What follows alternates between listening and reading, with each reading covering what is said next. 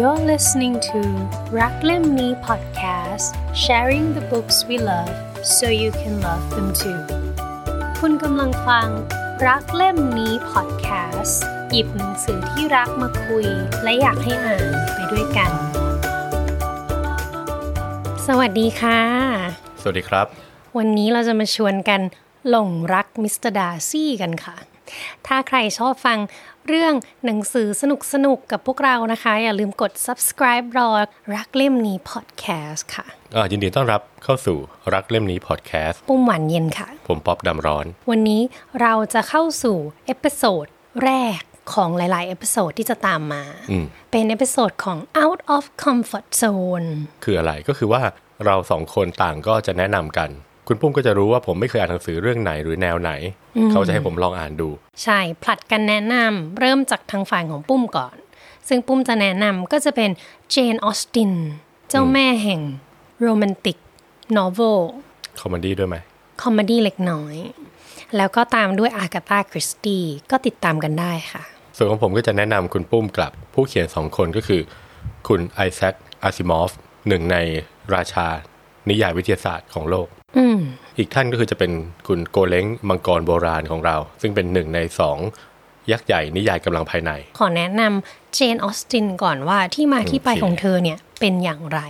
จริงๆแล้วประวัติของเธอก็คือเธอเป็นลูกคนที่เจ็ดจากลูกทั้งหมดแปดคนในครอบครัวเนี่ยมีลูกชายหกลูกสาวสองเธอเกิดวันที่สิบหกธันวาคมคริสตศักราชหนึ่งเจ็ดเจ็ดห้าที่ประเทศอังกฤษแล้วก็หกเล่มของเธอที่โด่งดังเนี่ยแฟนๆของเธอที่เรียกว่าเจไนท์เนี่ยจะต้องหยิบมาอ่านปีละหนทุกปีราวกับเป็นคัมภีร์ของสาวกของเธอนั่นเองหกเล่มก็มีหนึ่ง Sense and Sensibility two Pride and Prejudice three Mansfield Park four Emma five Persuasion และหกเล่มสุดท้ายคือ Not Tanker Abbey นี่คือเขาเรียงตามลำดับการตีพิมพ์เป็นเล่มเลยเนาะใช่แล้วจริงๆชื่อเดิมของ Pride กับ Prejudice เนี่ยชื่อว่า First Impression ซึ่งพออ่านเรื่องราวก็จะเข้าใจว่าเออทำไมถึงตั้งชื่อแบบนี้ก็คือพระเอกกับนางเอกของเราเนี่ยชื่อ มิสเตอร์Darcy กับ Elizabeth ซึ่งครั้งแรกที่เขาเจอกันเนี่ยก็เกิด First Impression ที่ทำให้ไม่ชอบขี้หน้ากันมันไม่ใช่การรักแรกพบแต่เป็นการชังชังแรกพบใช่พอครั้งแรกที่มาเจอกันเนี่ยเอ่อมิสเตอร์ดาร์ซี่เนี่ยไม่ไม่ได้เต้นรำกับใครนอกจากคนที่รู้จักแล้วเพื่อนสนิทเขาเนี่ยก็มาถามว่าทำไมถึงไม่เต้นล่ะแล้วก็ชี้ไปทางอลิซาเบธว่าเนี่ยดูสิก็มีสาวที่หน้าตาน่ารักน่าจะลองไปเต้นดูปรากฏว่ามิสเตอร์ดาร์ซี่ตอบกลับมาว่า she is tolerable but not handsome enough to tempt me สวยพอทนแต่ยังสวยไม่พอไม่รู้ตั้งใจให้ได้ยินหรือว่าไม่ตั้งใจแต่พูดแบบนี้ก็สวยสิพูดปุ๊บก็เดินไปแบบไม่สนใจแต่อลิซาเบธรู้สึกสบประมาทฉันมากแล้วพอหลังจากฉากเนี้ยทุกคนก็ไปพูดว่ามิสเตอร์ดาร์ซี่เนี่ยแม้ว่าจะร่ำรวยก็มีความหยิ่งแต่อลิซาเบธก็บอกว่าจริงๆอ่ะก็เข้าใจได้นะเพราะว่าเขาก็มีดีให้ยิง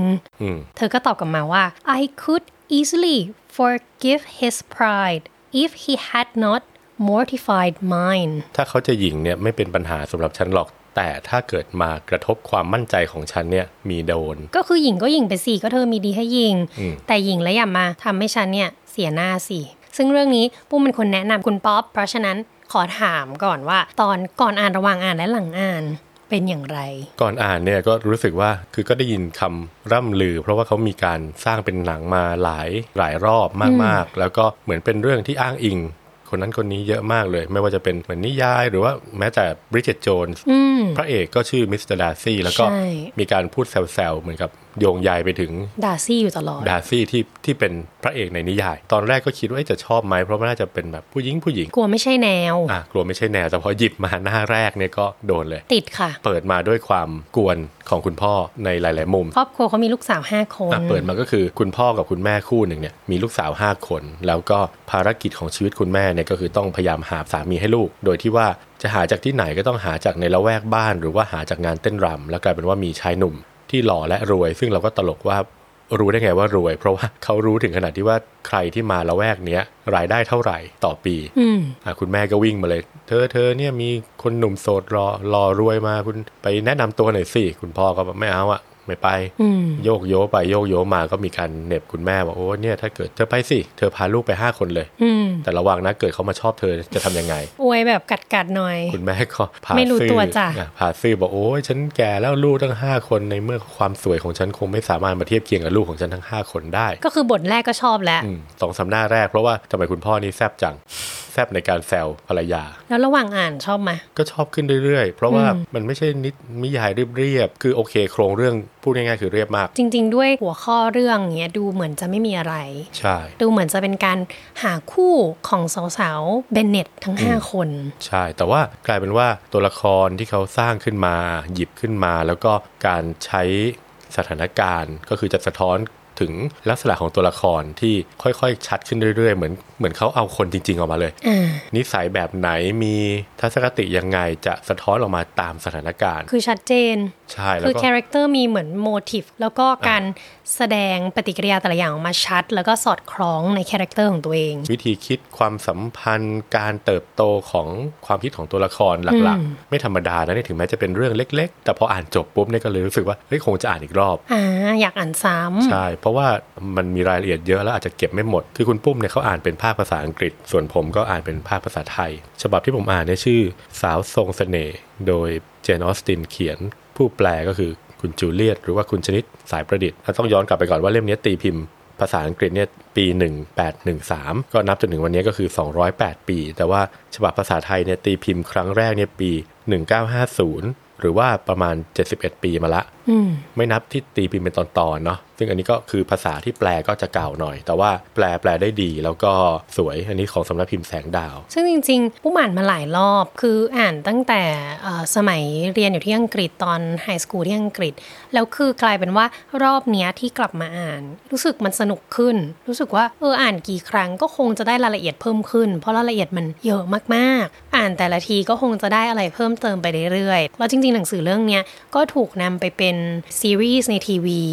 แล้วก็มีเป็นหนังด้วยพออ่านจบก็ตบข่าวว่าอ๋อมิน่าทำไมเขาถึงเป็นเรื่องคลาสสิกอยู่มายาวนานมากจริงๆคือเล่มนี้ออกตัวไว้ก่อนว่าเราเล่าหมดเปลือกเลยแล้วเราก็จะพยายามอย่างสุดฝีมือที่จะเล่าให้เข้าใจในเนื้อหาโดยที่ไม่วกวนและงงจนเกินไป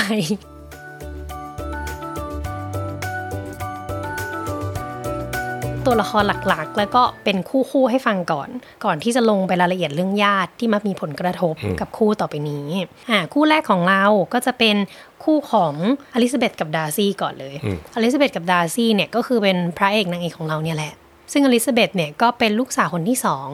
จากพี่สาวน้องสาวห้าคนคนที่สองและสวยเป็นที่สองใช่รองจากพี่เจนพี่สาวคนโต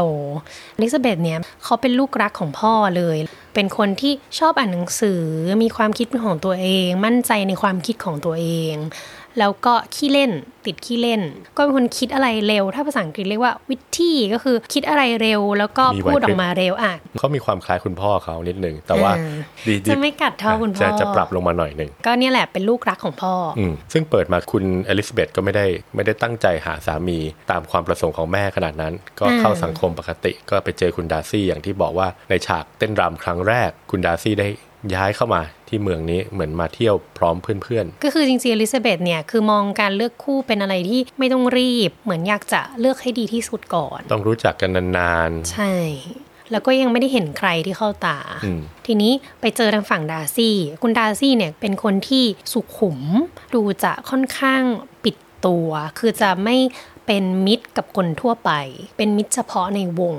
ภาพออกมาก็คือเหมือนเป็นคนไม่ค่อยได้ยิ้มแย้มไม่ค่อยได้เป็นคนคุยเก่งอะไรคือคุณดาร์ซี่เนี่ยจะมาที่เมืองของคุณอลิซาเบธเนี่ยก็เพราะเพื่อนเพื่อนสนิทที่เป็นผู้ชายคือคุณบิงลี่เนี่ยย้ายเข้ามาพร้อมพี่สาวและน้องสาวซึ่งคุณดาร์ซี่เนี่ยก็เหมือนเป็น question mark สำหรับอลิซาเบธในตอนต้นคือไม่ไม่เข้าใจยังไม่เข้าใจคาแรคเตอร์ว่าเป็นท่าไหนแต่ที่รู้ๆก็คือสมประมาทฉละ ว่าฉันไม่สวยใช่ฉันว่าฉันก็สวยนะทำไมถึงมาว่าฉันอย่างนี้ซึ่งคู่นี้เนี่ยสรุปได้ว่าคือเขาก็แฮปปี้เอนดิ้งแต่ระหว่างทางเนี่ยก็เกิดเรื่องราวมากมายที่ทำให้ตัวอลิซาเบธเนี่ยค่อยๆเติบโตขึ้นทางความคิดได้รับรู้ว่าตัวเองบางทีมองโลกอาจจะไม่ถูกต้องซะทีเดียวที่บอกว่าตอนนั้นก่อนจะเป็นชื่อ Pride and Prejudice ก็คือชื่อ First Impression ใช่แต่ว่าพอเปลี่ยนมาเป็น Pride and Prejudice เนี่ยก็ชัดเลยก็คือคุณ Darcy เนี่ยเป็น Pride Prejudice ก็คือคุณ Elizabeth ใช่คือน้องก็จะมีอคติกับพี่ดาร์ซี่เนี่ยตลอดตั้งแต่ต้นกว่าจะไปหายก็เกือบๆจะท้ายเรื่องละซึ่งเรื่องนี้เดี๋ยวเรากลับมาเล่าอีกทีหลังจากที่เล่าคู่อื่นว่าแล้วเขาลงเอยยังไงส่วนพี่เจนพี่สาวคนโตของอลิซาเบธเนี่ยคือมาแนวสวยหวานมองโลกในแง่ดีไม่เคยติติงใครจนเป็นที่ขัดใจของอลิซาเบธมากเพราะว่าอลิซาเบธค่อนข้างจะมองคนอื่นแบบติดลบติดอคตินิดๆในขณะที่พี่นี่แบบว่าบวกเลยแล้วก็ถ้าเกิดอะไรขึ้นก็จะไม่โทษคนอื่นจะโทษแค่ว่าฉันอาจจะคิดผิดเองหรือเป็นเหตุการณ์ที่เข้าใจกันผิดถ้าเป็นปัจจุบันนี้คุณน้องก็คงว่าคุณพี่ว่าพี่อ่ะโลกสวยมากเลยอยู่ทุ่งลาเวนเดอร์หรือเปล่าแต่ต้องก็มองว่าอีกมุมนึงคือเขาก็ไม่ทุกข์คือเขาไม่ได้มองโลกสวยจนกระทั่งเขาเจ็บตัวไม่ได้ไม่ได้เหมือนกับโดนทำร้ายจิตใจอะไรขนาดนั้นใช่คือเขาไม่ได้โลกสวยแล้วทำให้เขาเอาตัวเองไปอยู่ในที่ที่จะตกที่นั่งลำบากคือเขาก็โลกสวยแล้วก็ไว้ตัวแล้วก็สงวนท่าทีในทุกๆอย่างคือต้องมองแยกกันโลกสวยแบบเป็นทุกข์กับไม่เป็นทุกข์คือ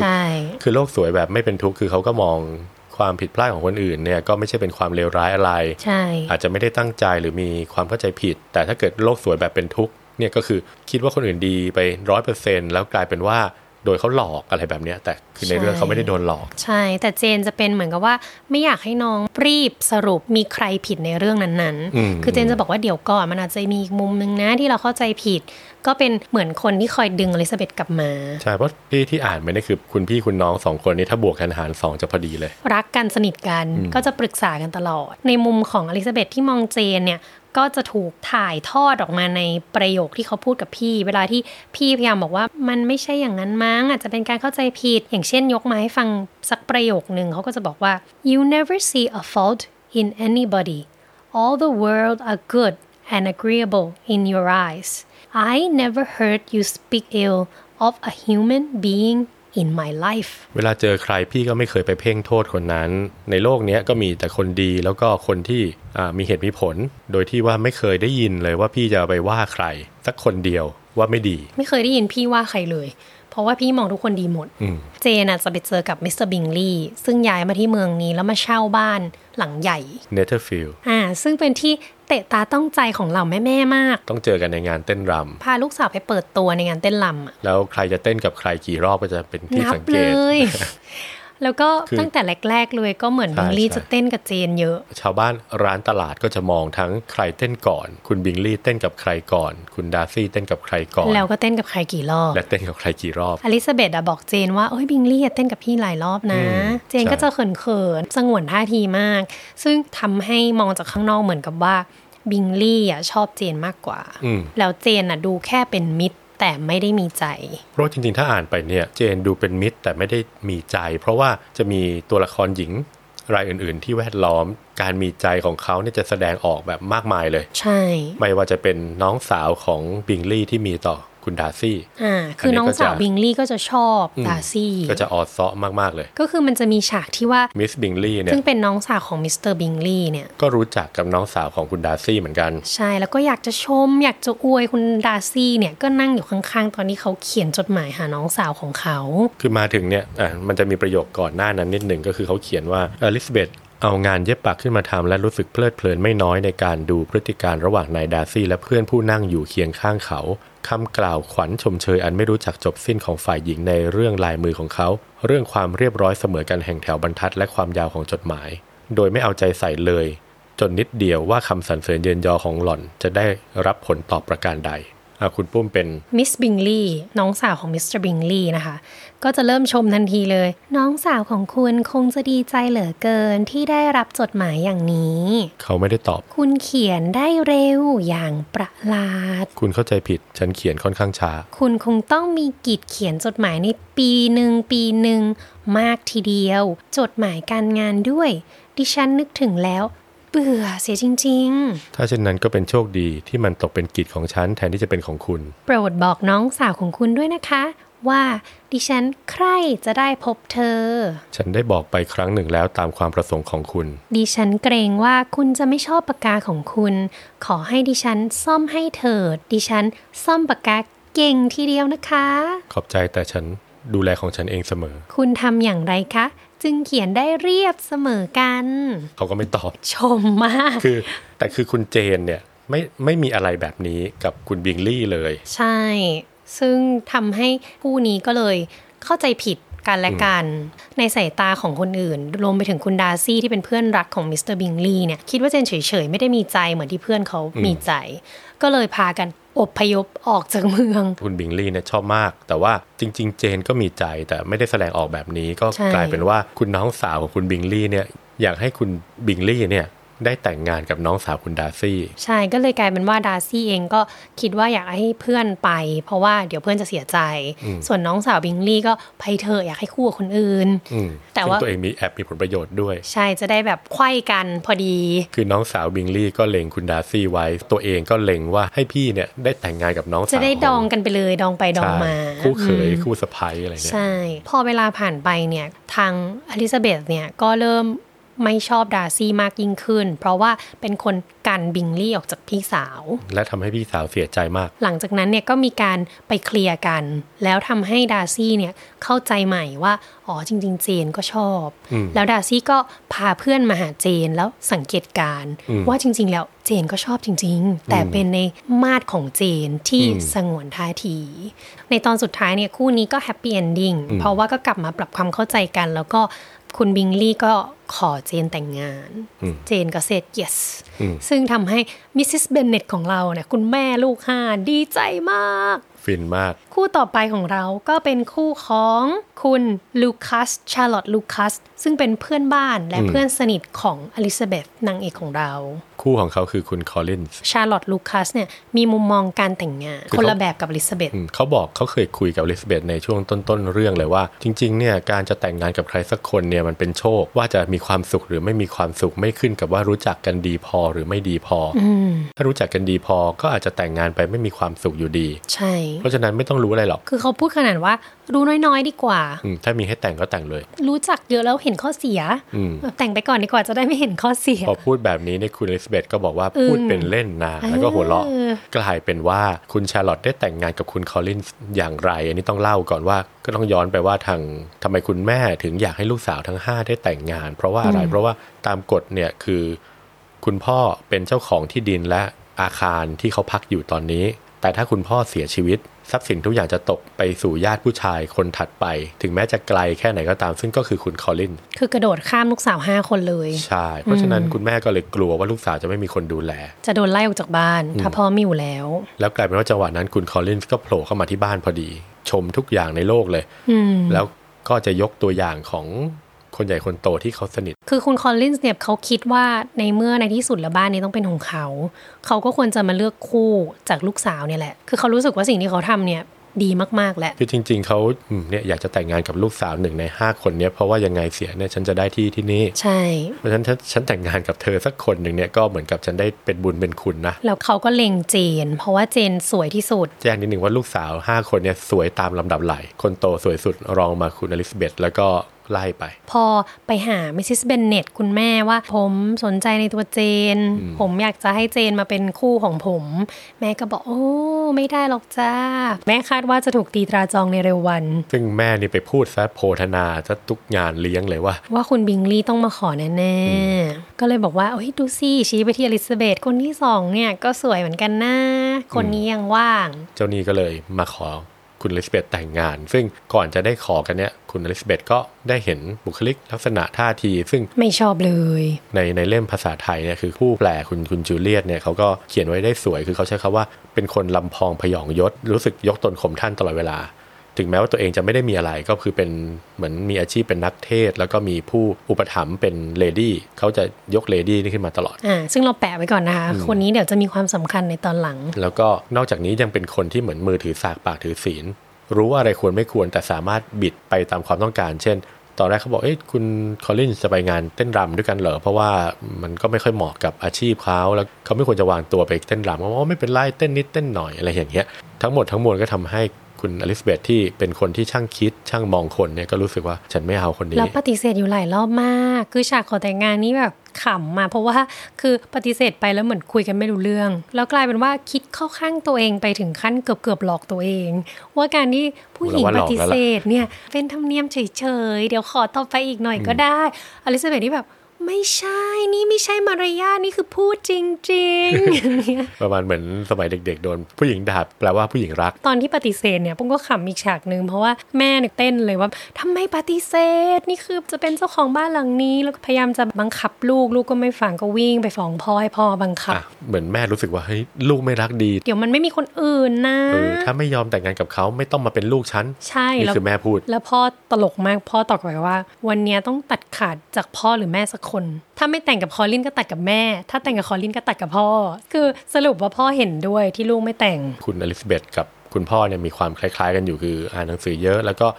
มองคนคิดว่าคนนี้ไม่เวิร์กหรอกแต่ความตกใจของอลิซาเบธก็คือสามวันผ่านไปเพื่อนสนิทที่ชื่อชาร์ลอตที่อยู่บ้านใกล้ๆกันเนี่ยมาเยี่ยมโดยมันบอกว่าฉันแต่งงานจะแต่งงานแล้วนะถามว่าแต่งงานกับใครมิสเตอร์คอลลินส์ฮ่าค่ะคือคนนี้มาอยู่ที่บ้านนี่ประมาณอาทิตย์กว่าๆเนี่ยคือไล่ตั้งแต่เจนแม่กันท่าเจนปุ๊บไปอลิซาเบธโดนอลิซาเบธปฏิเสธปุ๊บชาร์ลอตบ้านข้างๆก็อ่ะโอเคใช่ซึ่งก็แสดงให้เห็นว่าสิ่งที่ชาร์ลอตพูดไว้อะพูดจริงทำจริง อ, อยากได้แค่บ้านที่สบายอยากแค่มีคู่เลี้ยงฉันได้ก็จบซึ่งอลิซาเบธตกใจเพราะว่านึกถึงตอนที่เคยคุยกันวันนั้นแล้วก็เหมือนกับว่าเอาเอาจริงเหรอแต่เอาจริงๆคู่นี้ในตอนสุดท้ายเนี่ยพออลิซาเบธไปเยี่ยมก็จะเห็นว่าเขาก็อยู่กันได้อย่างลงตัวคือเหมือนมีความบาลานซ์ของสองคนต่างฝ่ายต่างก็มีความต้องการที่มันพอดีกันพอดูคู่นี้ตอนแรกเราก็เออมันก็ก้มแก้มก้มแก้มเนาะแต่พอไปเจอคู่ถัดไปเท่านั้นเราจะรู้สึกว่าคู่นี้โอเคแล้วล่ะนำไปสู่คู่ถัดมานะคะอันนี้เป็นคู่น้องคนเล็กของบ้านซึ่งบ้านเนี้ยมีลูกสาวห้าคนคือคนที่หนึ่งคนที่สองก็คือพี่เจนกับอลิซาเบธก็สนิทกันแล้วก็ทำตัวได้ดีเหมาะสมทั้งคู่คนกลางเนี่ยคือแมรี่ซึ่งอันเนี้ยไม่ไม่ได้คู่กับใครแล้วสองคนท้ายคือคิตตี้กับลิเดียคิตตี้กับลิเดียเนี่ยก็มีความคล้ายกันคือชอบกรีดกราดหนุ่มๆจะชอบวิ่งไปที่เมืองเมริตันซึ่งถ้ามองในภาพของภูมิศาสตร์ก็คือบ้านของคุณอลิซาเบธเนี่ยก็อยู่ที่หนึ่งแล้วส่วนบ้านของชาร์ลอตก็กระเถิบไปหน่อยหนึ่งแล้วก็ส่วนบ้านที่ทางคุณบิงลี่มาเช่าเนี่ยก็คือห่างจากบ้านของอลิซาเบธประมาณสามไมล์แต่ว่าระหว่างทางจากบ้านของอลิซาเบธไปบ้านคุณบิงลี่เนี่ยก็จะมีเมืองอยู่เมืองหนึ่งเป็นเมืองเล็กๆนะเป็นคล้ายๆเป็นแหล่งช้อปปิ้งแหล่งค้าขายชื่อแมริทันก็จะมีเหมือนหน่วยของทหารมามาประจำอยู่ที่ตรงนี้คุณน้องสาวเนี่ยคิตตี้กับลิเดียนี่ก็ชอบไปก็คือไปกรี๊ดกรี๊ดหนุ่มๆแล้วแม่ก็ดูจะไม่ได้ห้ามปรามอะไรซึ่งก็นำไปสู่คู่นี้ก็คือเป็นลิเดียกับมิสเตอร์วิคแคมต้องบอกกันว่าคุณลิเดียนี่อายุประมาณสิบห้าย่างสิบหกกลายเป็นว่าลิเดียเนี่ยก็ค่อนข้างมั่นใจในความคิดพอเหล่าทหารที่มีอยู่ในเมืองเนี่ยย้ายไปไบรตันก็ขอพ่อกับแม่ตามเพราะว่ามีคนรู้จักอยู่ที่นั่นก็ขอไปพอดีเพื่อนเขาที่เป็นผู้หญิงคนหนึ่งก็ได้แต่งงานกับผู้พันซึ่งคุมกองทหารนี้เขาเลยบอกอ่ะงั้นฉันขอไปด้วยอยู่กับผู้พันกับเพื่อนนี่แหละคือจังหวะเนี้ยแม่ก็ไม่ได้ห้ามพ่อก็ไม่ได้ห้ามคือพ่อเนี่ยมองว่าลูกก็ไม่ได้สวยไม่ได้รวยมากทางบ้านก็มีฐานะไม่ได้ถึงกับเป็นคนยากจนแต่ว่าไม่ได้เตะตาพอให้คนมาหลอกอยู่แล้วเพราะฉะนั้นการที่ไปอ่ะพ่อตั้งใจว่าให้ลูกได้รู้ว่าตัวเองไม่ได้มีดีเด่นอะไรที่เด่นมากเพราะฉะนั้นน่ะไปจะได้เหมือนหงอยกลับมาแล้วก็จะได้อยู่บ้านสักทีคือคือต้องบอกว่าคุณพ่อเขาคิดแบบนี้แต่ว่าพ่อก็ไม่ได้แบบใกล้ชิดกลายเป็นว่าคนที่มาเตือนก็เป็นอลิซาเบธซึ่งอันเนี้ยจะมีเรื่องแบ็คกราวด์นิดนึงว่าการที่อลิซาเบธมาเตือนที่ไม่ให้ไปเนี่ยด้วยความเป็นห่วงมีสองประเด็นก็คือเรื่องของตัวน้องเองกับอีกเรื่องหนึ่งก็คือคนที่อยู่ในกองทหารนั้นก็คือคุณวิคแฮมคุณวิคแฮมเนี่ยเป็นตัวละครหนึ่งในอริอริกับพระเอกของเราจริงๆแล้วเนี่ยวิคแฮมเนี่ยพอเข้ามาในเมืองตอนช่วงแรกเนี่ยหล่อเฟี้ยวมาเลยพอหล่อเฟี้ยวมาเนี่ยก็ได้มารู้จักกับครอบครัวนี้แล้วก็เริ่มมาสนิทกับอลิซาเบธก็เริ่มเล่าเรื่องให้ฟังของคุณดาร์ซี่โดยที่พยายามถามอลิซาเบธแล้วล่ะว่ารู้จักดาร์ซี่ดีแค่ไหนเหมือนพอจับไต่ได้ว่าอลิซาเบธก็เหมือนไม่ค่อยชอบเท่าไหร่ก็เลยใส่เลยจ้ะก็ไปบอกว่าเนี่ยจริงๆแล้วเขาเนี่ยเป็นลูกของผู้ดูแลทรัพย์สินของตระกูลดาร์ซี่นะแต่กลายเป็นว่าพ่อของคุณดาร์ซี่ที่เป็นคนดีมีเกียรติมากๆเนี่ยบอกว่าจะยกตำแหน่งทางศาสนาให้ฉันจะยกสมบัติให้ฉันส่วนหนึ่งแต่กลายเป็นว่าพอพ่อเสียจริงๆแล้วเนี่ยคุณดาร์ซี่ไม่ให้อะไรเลยซึ่งอลิซาเบธก็ไม่แน่ใจแต่พอฟังมีอคติอยู่แล้วใช่แต่พอฟังไปฟังมาด้วยความที่มิสเตอร์วิคแคมเนี่ยก็ เหมือนใส่ความจริงปนๆเข้ามาด้วยก็เลยทำให้อลิซาเบธเนี่ยรู้สึกว่าเอ้ยคนนี้ก็ไม่ได้ว่าทุกคนนี่นาก็ยังชมพ่อแต่ว่าลูกซึ่งลูกเนี่ยฉันมีอคติอยู่แล้วก็เลยเชื่อก่อนที่จะย้ายไปเนี่ยอลิซาเบธก็ไปรู้ความจริงที่ข้อขัดแย้งระหว่างดาร์ซี่กับวิกแฮมจริงๆแล้ววิกแฮมเนี่ยไม่ได้ดีข้อที่หนึ่งแล้วก็อย่างที่บอกแรกๆเขามาสนิทกับอลิซาเบธแต่ว่าสักพักก็ตีตัวออกห่างใช่แล้วกลายเป็นว่าเขาก็ไปติดผู้หญิงอีกคนหนึ่งมีคุณย่าที่เพิ่งเสียชีวิตไปแล้วเขาได้สมบัติสุดท้ายก็ไม่ได้ลงเอยกันก็คือเริ่มมีส่อแววว่าแต่งงานเพื่อสมบัติมากกว่าที่ตัวผู้หญิงคือพอหลังจากนั้นเนี่ยดาร์ซี่ก็เริ่มชอบอลิซาเบธมากขึ้นมากขึ้นมากขึ้นแล้วก็นำไปถึงจุดที่ว่าเขาไปขอแต่งงานอลิซาเบธก็ปฏิเสธความรู้สึกมันสวนทางกันคนหนึ่งนี่ค่อยๆเพิ่มพูนขึ้นเรื่อยๆคุณดาร์ซี่ชอบคุณอลิซาเบธมากขึ้นเรื่อยๆแต่ว่าคุณอลิซาเบธเนี่ยมีทั้งอคติมีทั้งโดนใส่ไฟจากวิกแฮมอันนี้คือคือก่อนที่จะรู้ความจริงเนาะ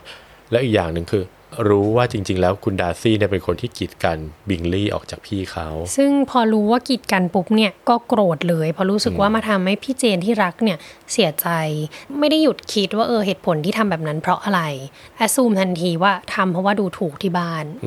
แล้วก็โกรธด้วยเหตุผลจากวิกแฮมบวกกับเรื่องของเจนก็ทำให้ปฏิเสธคำขอแต่งงานนี้อย่างทันทีคุณดาร์ซี่เนี่ยก็ตอนแรกก็โกรธมีความทะนงตัวเองเนาะก็โกรธแต่ว่าความชอบมากกว่าก็ทำให้เขาก็ตั้งสติได้ว่าเฮ้ยจริงๆแล้วไอ้สองประเด็นเนี้ยมีเหตุผลนะอ่าอาจจะเข้าใจผิดงั้นพยายามมาแบบเคลียร์ใหม่ดีกว่าเขาเขียนจดหมายมามายื่นให้กับมือเลยมาติดตามกันต่อในเอพิโซดหน้าว่าเมื่อได้รับจดหมายจากมิสเตอร์ดาร์ซี่คุณอลิซาเบธของเราจะใจอ่อนไหมและมาฟังกันต่อว่าเพราะอะไรคนมากมายจึงหลงรักมิสเตอร์ดาร์ซี่ชวนมาหลงรักมิสเตอร์ดาร์ซี่กันต่อในเอพิโซดหน้าอย่าลืมกด subscribe รอไว้เลยนะคะ Thank you for listening to Raklemi Podcast Sharing the books we love so you can love them too พบกันทุกวันจันทร์ค่ะ